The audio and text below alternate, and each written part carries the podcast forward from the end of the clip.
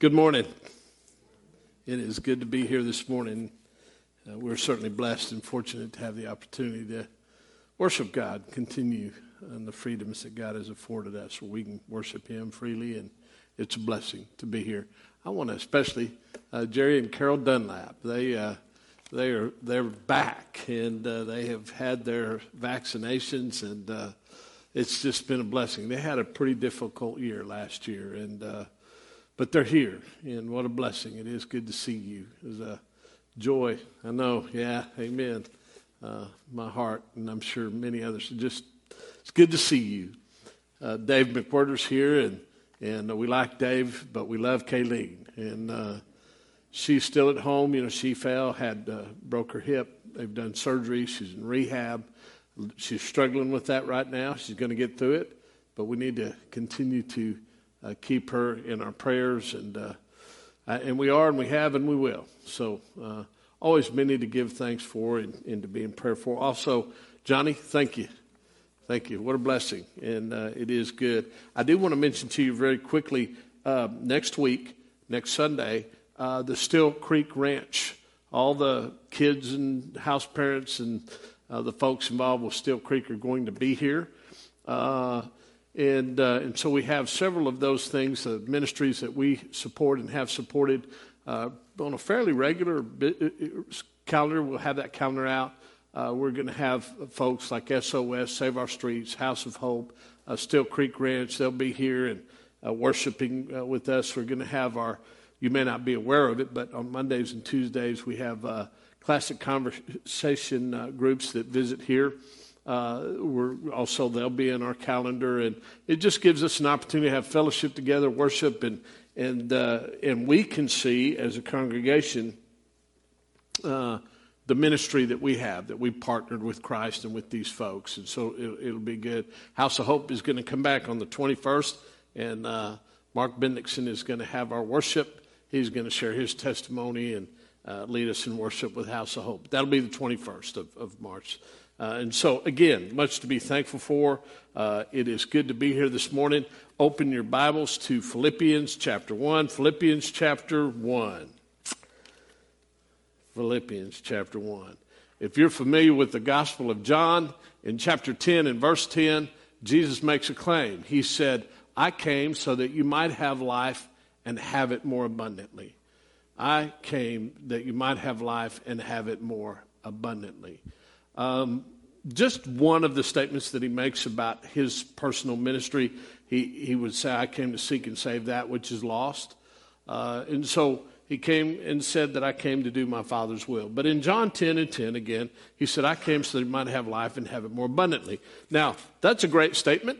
I think what happens when the Bible talks about love, or the Bible talks about peace, or the Bible talks about abundance, we, have, we, we need to always put that in the framework of what God considers or how God defines love or peace or abundance or whatever that topic is. Uh, there is uh, your definition, there's my definition, and then there's God's defining of that statement. You and I talk about love. How does that measure with 1 Corinthians 13? God's definition of love. And you can just do that any topic. And so I want you to think in terms of that statement. I came so that you might have life and have it more abundantly. Uh, what does that mean? You and I may have a definition of abundance. Uh, would it be the same as God's definition of abundance? That's why I like Philippians. And Paul would write the Philippians. Remember, he's an old man, he's a prisoner. Uh, he, he, uh, he is being held. He says he is a prisoner in chains. He has appealed as a Roman citizen to Caesar to give a defense of the things that he's been accused of.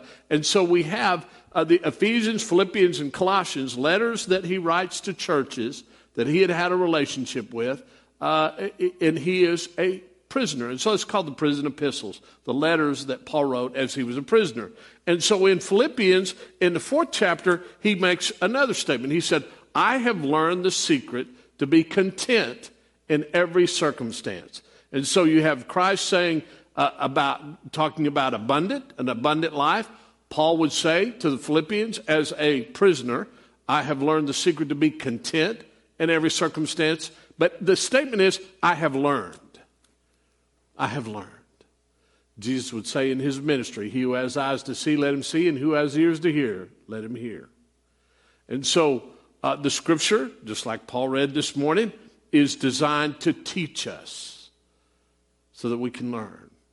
So now, Paul, that statement, because I, I think I asked this last week, if, if I said to you, who would, who would like to have an abundant life? Who would like to, uh, you know, Matt, you know, I, would you like to say, I, I have learned the secret to be content in every circumstance?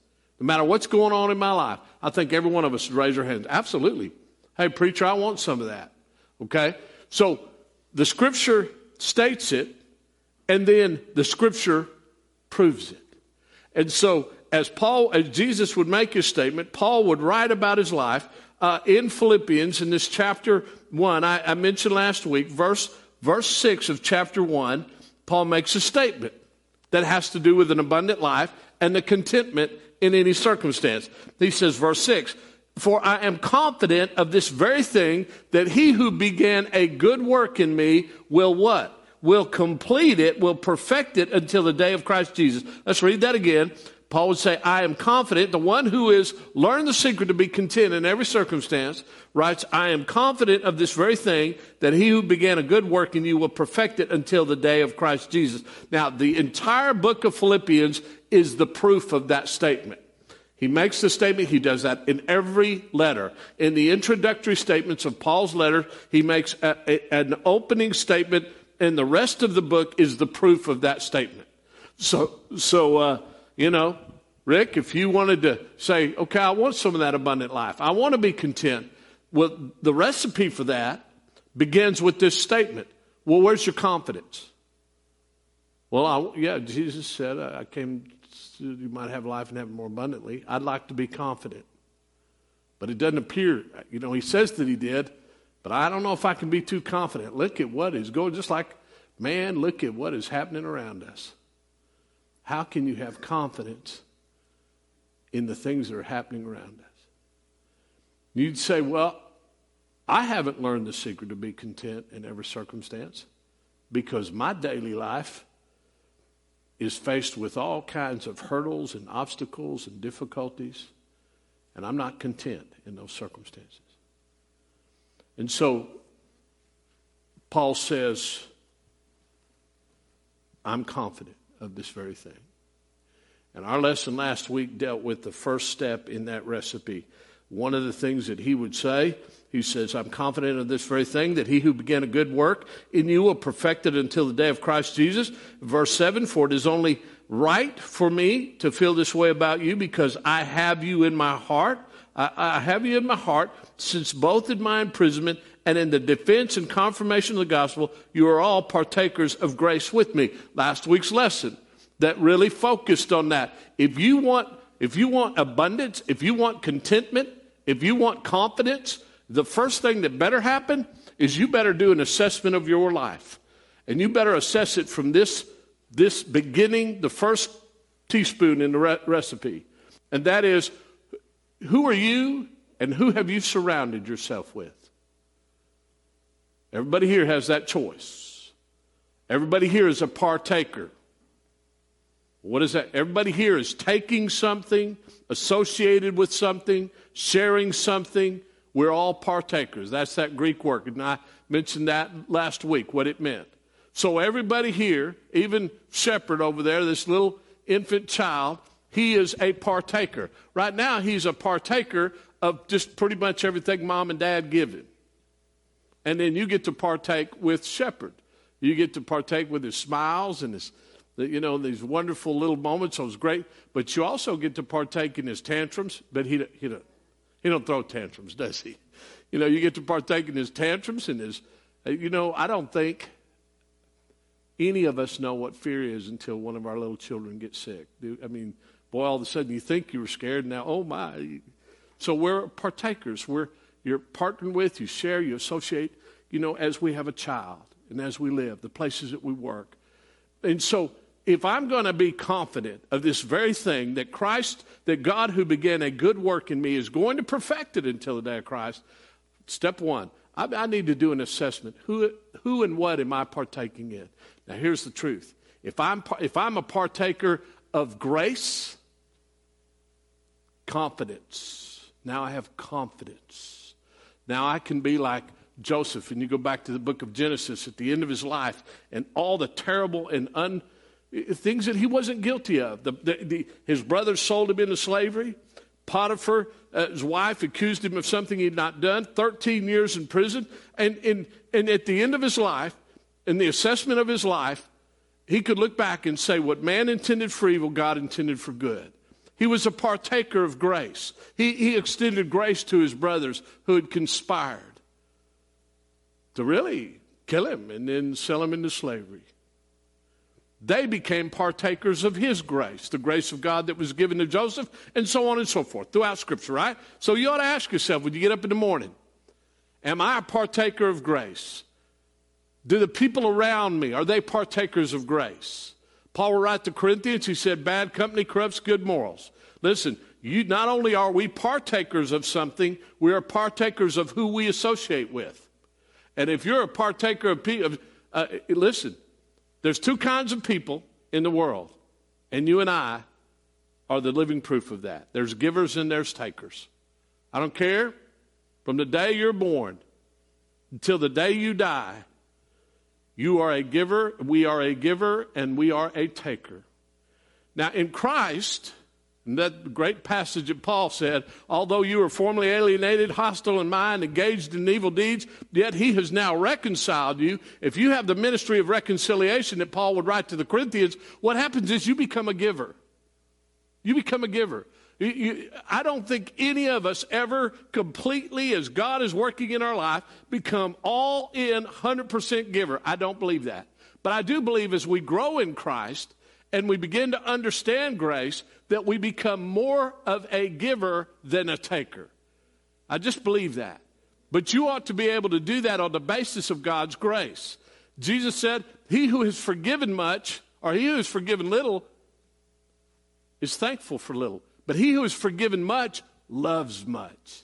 And so when you begin to assess and do the assessment of your life, and you read and you understand and you believe the second chapter of Ephesians, although you were, oh man, listen, you were dead in your trespasses and sins, but yet God, being rich in mercy, He has now saved you. You have been saved by grace through faith, that not of yourself, lest no one boast. So as you believe that, and you become uh, to live in that realization that my lands, He did in fact save me, not on the basis of anything that I did, just because of His grace.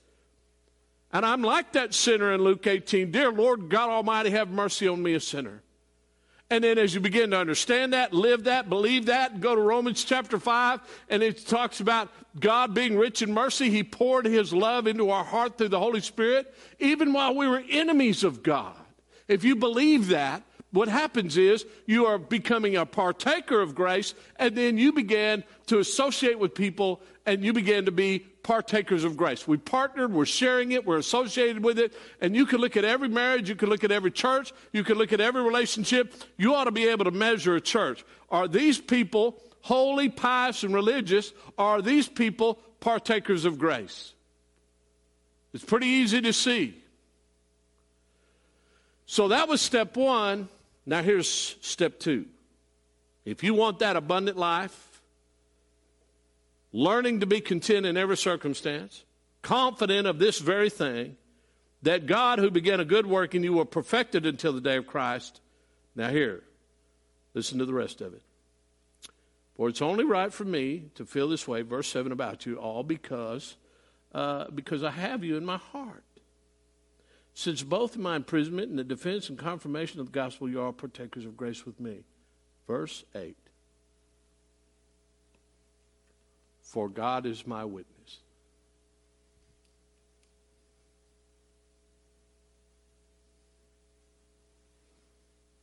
For God is my witness. How long for you all with the affection of Christ Jesus. I want to challenge you to do something if you'll do it topically. Genesis through Revelation. Just Google it. You can Google it. How many verses in the Bible make the statement, For God is my witness? I know the number, I'm not going to give it to you. But you'll do it'd be a wonderful study for you. Now he makes a reference here based upon their relationship. But of all the language the Apostle Paul would have ever used, and then you tie that to all the verses, Genesis through Revelation, where it says, God is my witness.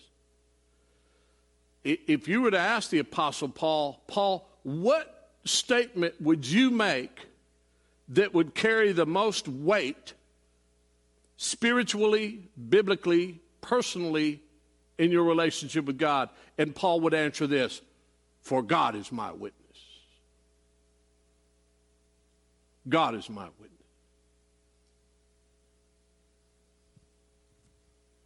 So, and I'm go back to Matthew and Lindsay over here because you got little shepherd there. You are witnessing his life more than anybody. You, you are eyewitnesses of his life. You, you know everything about him. You start to figure out things about him that nobody else. You kind of probably know what makes him cranky what makes him happy. You're learning his little idiosyncrasies really are. And, and, uh, and so it, it starts that parent child relationship, which the scripture is very full of God as parent, we're his children. But you, you, you could be an eyewitness. I, let me tell you about Shepherd. This is the truth about Shepherd. You could, right? And it, do you think it's just going to get more and more emphatic? Is it good? Yeah, absolutely. I listened to an adult this week talking to me about their two children and they were saying one child is this way and the other child is this way. And raised in the same house with the same set of rules, and one is very compassionate and kind and giving, and the other is incredibly selfish. All that, it just thinks of themselves. And struggling with that. You know, I mean, same parents, same set of rules, same household. One very and the other one, they, they're witnessing and they're eyewitness. They can witness, see, and then testify. It's a legal term. And so let's just get very personal. This has to do with my abundant life, being content in every circumstance, and then being confident. Because I, I would just say again if you could live the days of your life, waking up, going to sleep, the vapor that is our life is what the writer of Hebrews moving forward. Here's something that you would want and you would need and you should want and you should need. Our flesh and the earthly things of this world doesn't, listen, the flesh, our flesh, and the earthly things of this world doesn't want you to pursue an abundant life according to God, a content life and no matter what your circumstances are because of your relationship with God, and confidence that God is doing the very thing in your life. Satan does not want that for you. He does not. He'd rather you uh, try to pursue an abundant life that is self centered and, and the, the, the accumulation of riches and me, me, me, and my kingdom, seeking my kingdom rather than his. You'll never have contentment. Solomon would say it in Ecclesiastes I've done it all. I have done it all. I, I, can witness, I can testify to what I have done. In my pursuit of wisdom, I have accumulated everything that a man could want. I have withheld no pleasure. I have built and built, and I've been wealthy, and it's all vanity. Satan wants you in the abundance of what man would say, the contentment that man believes that you'll get by going for the gusto, drinking the right beer, whatever it might be dressing the right way, living in the right zip code, area code, whatever it might be, pride in any number of things, well, I'll find my content. No, you won't. You'll find no genuine eternal contentment, no genuine eternal abundance separate apart from God, and you'll never be confident. You'll never be confident. You will have false confidence, and then the days as they wane, I have witnessed uh, over a dozen times, maybe two dozen times, in the last many years of ministry in a hospice setting, somebody's dying. A Christian is dying. And so many times, and it's so sad when you start to hear the recapping of their life. This is what you hear Oh my, oh my, this thing went by fast. This thing went fast. The, the Word of God is true. Our life is a vapor.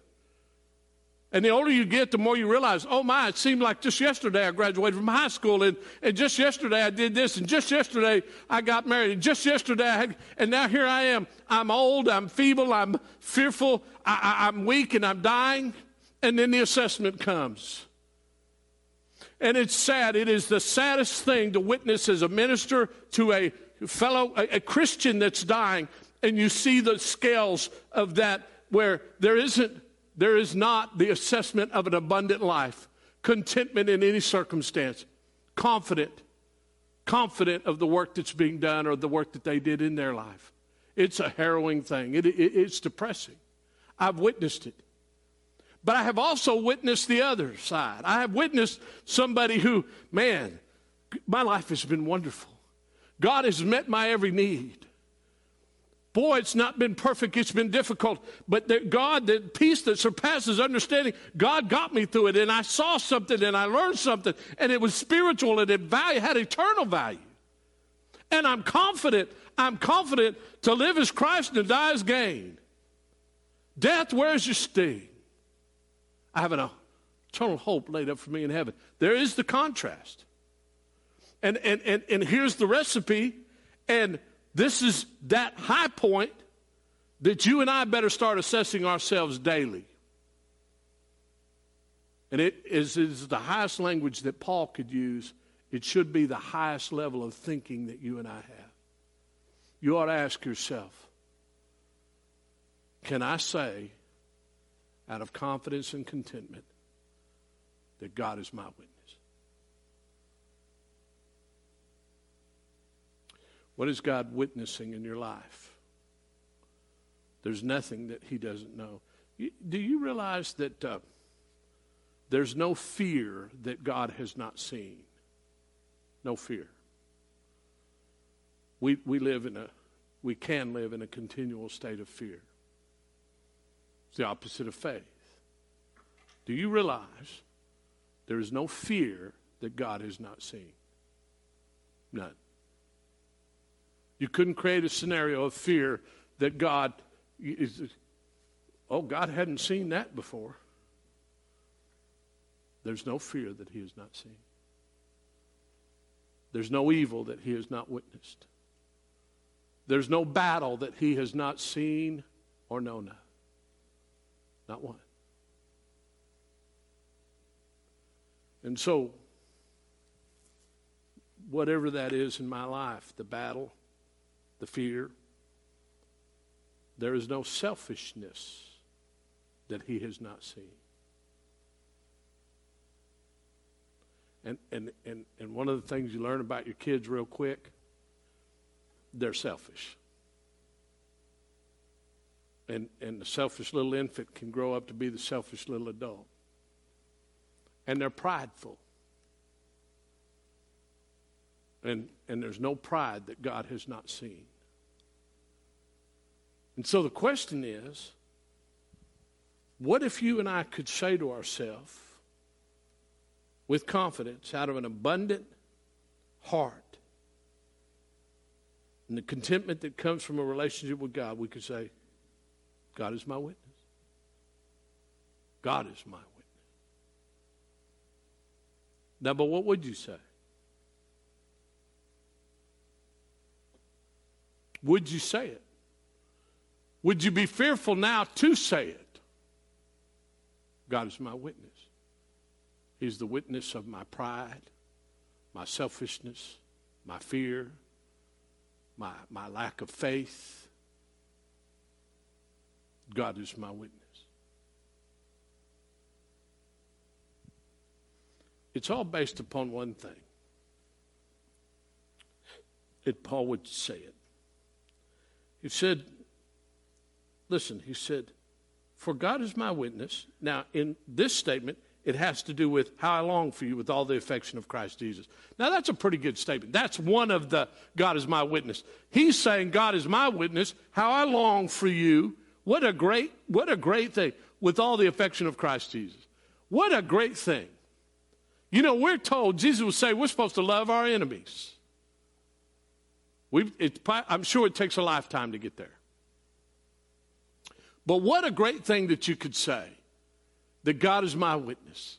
I'm sure of this. He would testify on my behalf that I long for you with all the affection of Christ Jesus. What if your heart was full of that? Wow, what a great thing for God to witness. And by the way, if God witnesses it, the rest of the world will see it. Whatever God witnesses to, good, bad, or evil, the rest of the world can see it. You see it. Eh, eh, you can't fake this. I am sure the Philippians would say, you know what? Yeah, God, you could say that God would witness that. We know it's true, Paul. We know that you long for an affection with us in Christ Jesus. But they could also witness, boy, I don't know about that. Paul sure didn't treat us that way. My mom, dad didn't treat us that way. That's not, I, I witnessed something else, and I'm pretty sure what I'm seeing, God's seeing. Okay? But he could make that statement, he could make it with assuredness. Now, I want to say something to you. You know, we live in a world culturally, I don't want to get too political, but we have a world right now that is decided that uh, Mr. Potato is a gender issue. This is what it is. We live in a time when we call good evil and evil good. It's right out there in the pages of Scripture. You can witness it. Okay? So we live in a very confused world, and uh, we do live in that time when we call good evil, evil good. So part of what's going on now is gender stuff, feminism. You know what you ought to do? But it'll, oh boy, I tell you what, it'll take a big old strong dose of spiritual, spiritual humility. Just read what Paul has to say to the Corinthians about the role of husband and wife, man and woman in a worship setting. Read it. I mean, he says things like a woman ought to be silent in the church. Now, why does he say that? Because he's anti feminine? Or he's against women? No. He says that, so he says, look, as you assemble together, something needs to be seen. Now, Satan wants you to turn that into a male female thing. God wants you to turn that into a witness thing. And when a stranger comes in, a non believer, your life is not about your life. Your, your life is about your life in Him. But Satan wants you to believe that your life is about you and your rights and me and the sense of man's righteousness. Isaiah would say that, that man's righteousness is like a filthy rag unto God. Satan wants you to pursue the selfish righteousness of men that brings glory to him on a sense of very unfair scales. But we've been deceived into thinking that it has something to do with fairness. There's a reason that he said this is the way a man and a woman and a husband and a wife ought to be seen in a church setting. Why? So when an unbeliever comes in, they can witness something. Oh, I see. I see how God works. God first Jesus Christ, all this, the Holy Spirit, man, woman, child. There's an order to God's sovereign creation, His will. And it's not about you, and it's not about your right. But see, we can't. You can live in what you think is abundance and what you think is contentment and where you'll get your confidence is. And then the bell is going to ring, the trumpet's going to go off. We're all going to stand, kneel before God. Every tongue will confess, and we're going to learn a whole lot about abundant living, confidence, contentment. And it ain't going to have nothing to do with male and female and what you think is your right or my right. But you can either say, I'm going now to look at things as a partaker of Christ, confident this, that God is my witness. God is my witness about the affection that I have of Christ Jesus in my heart concerning anything, beginning first with, beginning first with my love of God and His Word. How many of you have, how many of you have, and could say that God is my witness? that I long for the Word of God with the affection of Christ Jesus. You could put this is a relationship issue here. What about your relationship with the Word of God? Maybe the witness would be God is my witness that I have uh, I, that, that I have an affection for social media or the things of this earth or my own personal pride and ego or my sense of right. Verse 9, in this I pray that you, your love may abound still more and more in real knowledge, in all discernment. Again, if God is going to be your witness, good or bad, it'll be based upon a heart that prays and prays for what? When's the last time that you prayed that love, your love, would abound still more and more? When's the last time abundant life, content in all circumstance, confident that he who began a good work in you will complete it till the day perfected? When's the last time that your prayer, as God is your witness, was based upon God, I need your love, your love to abound more and more in real knowledge and all discernment. My favorite verse in the whole Bible is 1 Corinthians 2 2. It, it, it takes every word from the beginning of Genesis, in the beginning, God created the heavens, to the last word in Revelation. Lord, come quickly. Amen. The one verse that bridges that entire first Alpha, Omega, is 1 Corinthians 2 2. Paul said, I presume to know nothing but Jesus Christ and Him crucified. I presume to know nothing but Jesus Christ and Him crucified. One of the things I could witness to is that when the preacher preaches too long, shepherd starts crying. But but when's the last time? I'm going to finish here. That you prayed that God, I need your love, not my love. Doesn't say anything about your love or my love. Don't pray, God, uh, I'm going to get serious. Don't pray, God, uh, help me love my husband more or my wife more. Don't do that. Pray this God, because my con- confidence needs to come from being a partaker of grace and you're my witness. And so I need to pray that your love, your love, God's love, abounds more and more in real knowledge and all discernment. So go back to the marriage relationship, childhood parent relationship, the most personal ones. Where would the real knowledge come from? Paul would say that it's the message of the cross. And the message of the cross is foolishness to those who are perishing. And here's the saddest part of that. That First Corinthians passage says it's a scandal to the Jews. The word Greek word is scandalon. So the message of the cross is foolishness to those who are perishing, and it's a scandal to God's people. You know why? Because the message of the cross says that you and I are hopeless, dead, condemned, judged rightly, lost, because of the great sin in our life. And that doesn't sound very abundant to me.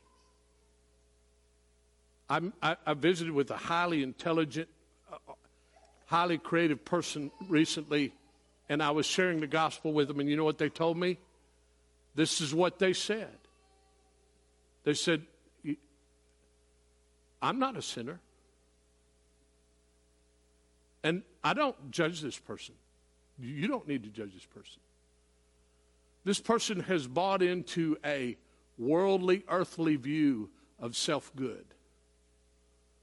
Interesting, you read that passage. I don't believe in coincidences. It's one of the saddest passages in all Scripture. God was sorry that He'd made man because evil was continually in his heart. Romans chapter 3. Paul, he's writing the Romans and he's quoting the scriptures and he says, No, no, there's not one good, not one good, no, not one. I taught that in a Bible class at a Bible, fundamental Bible church, and I was teaching that third and second and third chapter of Romans, and an elder of God's church came to me and said, Please, would you stop teaching that? Lesson there. Read it. Read it. There's no, there's not one of us good. He said it's really upsetting people. These are God's people. First Corinthians, the message of the cross is foolishness to those who are perishing. There's no abundant earthly living. There's no contentment where I can't pursue all the, uh, the lust of my flesh. There's no contentment in that. I need beer and women and whiskey and wine and debauchery and my rights and my foolishness, and I need all that. And the message of the cross says that's the very thing that condemns you. There's no humility in you. Wives will not humble themselves to their husbands. Husbands will not love their way, wives the way love uh, uh, Christ loves the church. Children won't obey their parents in the Lord.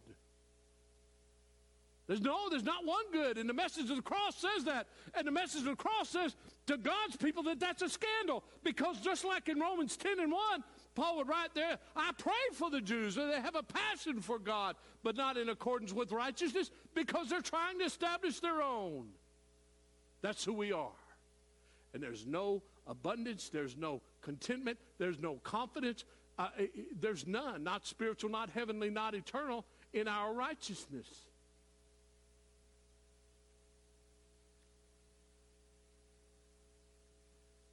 I want to challenge you this morning that you examine your life. You look at yourself and, and you say this Could I confidently say, God is my witness? You can't. But then the challenging thing is God is my witness in this relationship or that relationship or this moment in my life. And what would the witness be?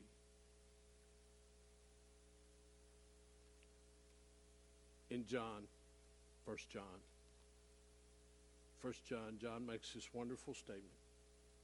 And it has to do with the witness of God. He says, if we say that we do not sin, we make God out. No. If we say we not sin, the truth is not in us. If we say we haven't sinned, we make God out to be a liar. And he's writing this to Christians.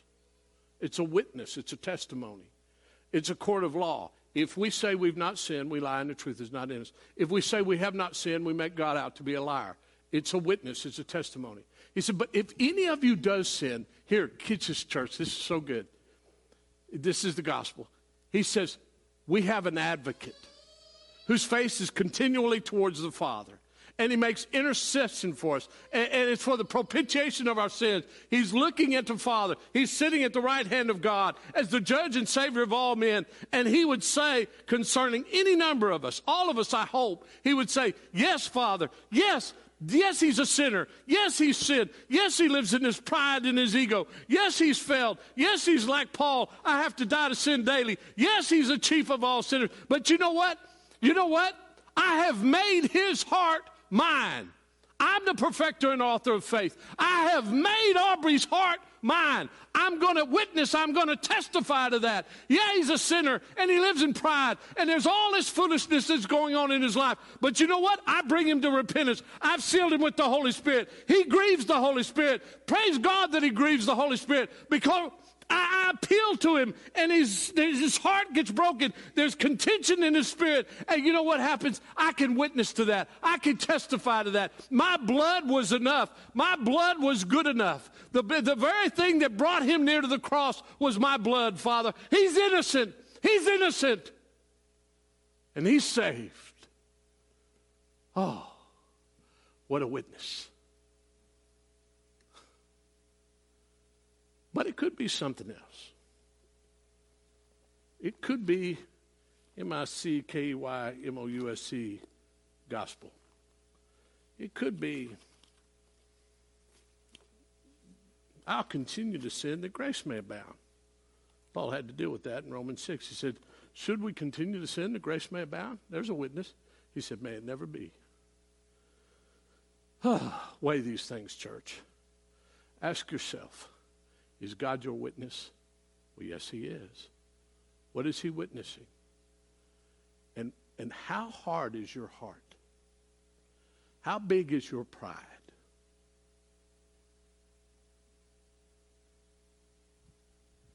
Let's pray. Father in heaven, we reach out to you and uh, we cry out to you. And uh, Father, I pray that as the day of judgment nears, as our final breath on this earth gets closer and closer, that in the abundance that comes from you and the contentment that comes from you and the confidence of what you're doing in our life, we could say that God, you're my witness. You are my witness. I have failed you so many ways, but I love you and I need you and I repent. Oh, God, help me. Have mercy on me, a sinner. And it is in the name of Jesus we pray. Amen.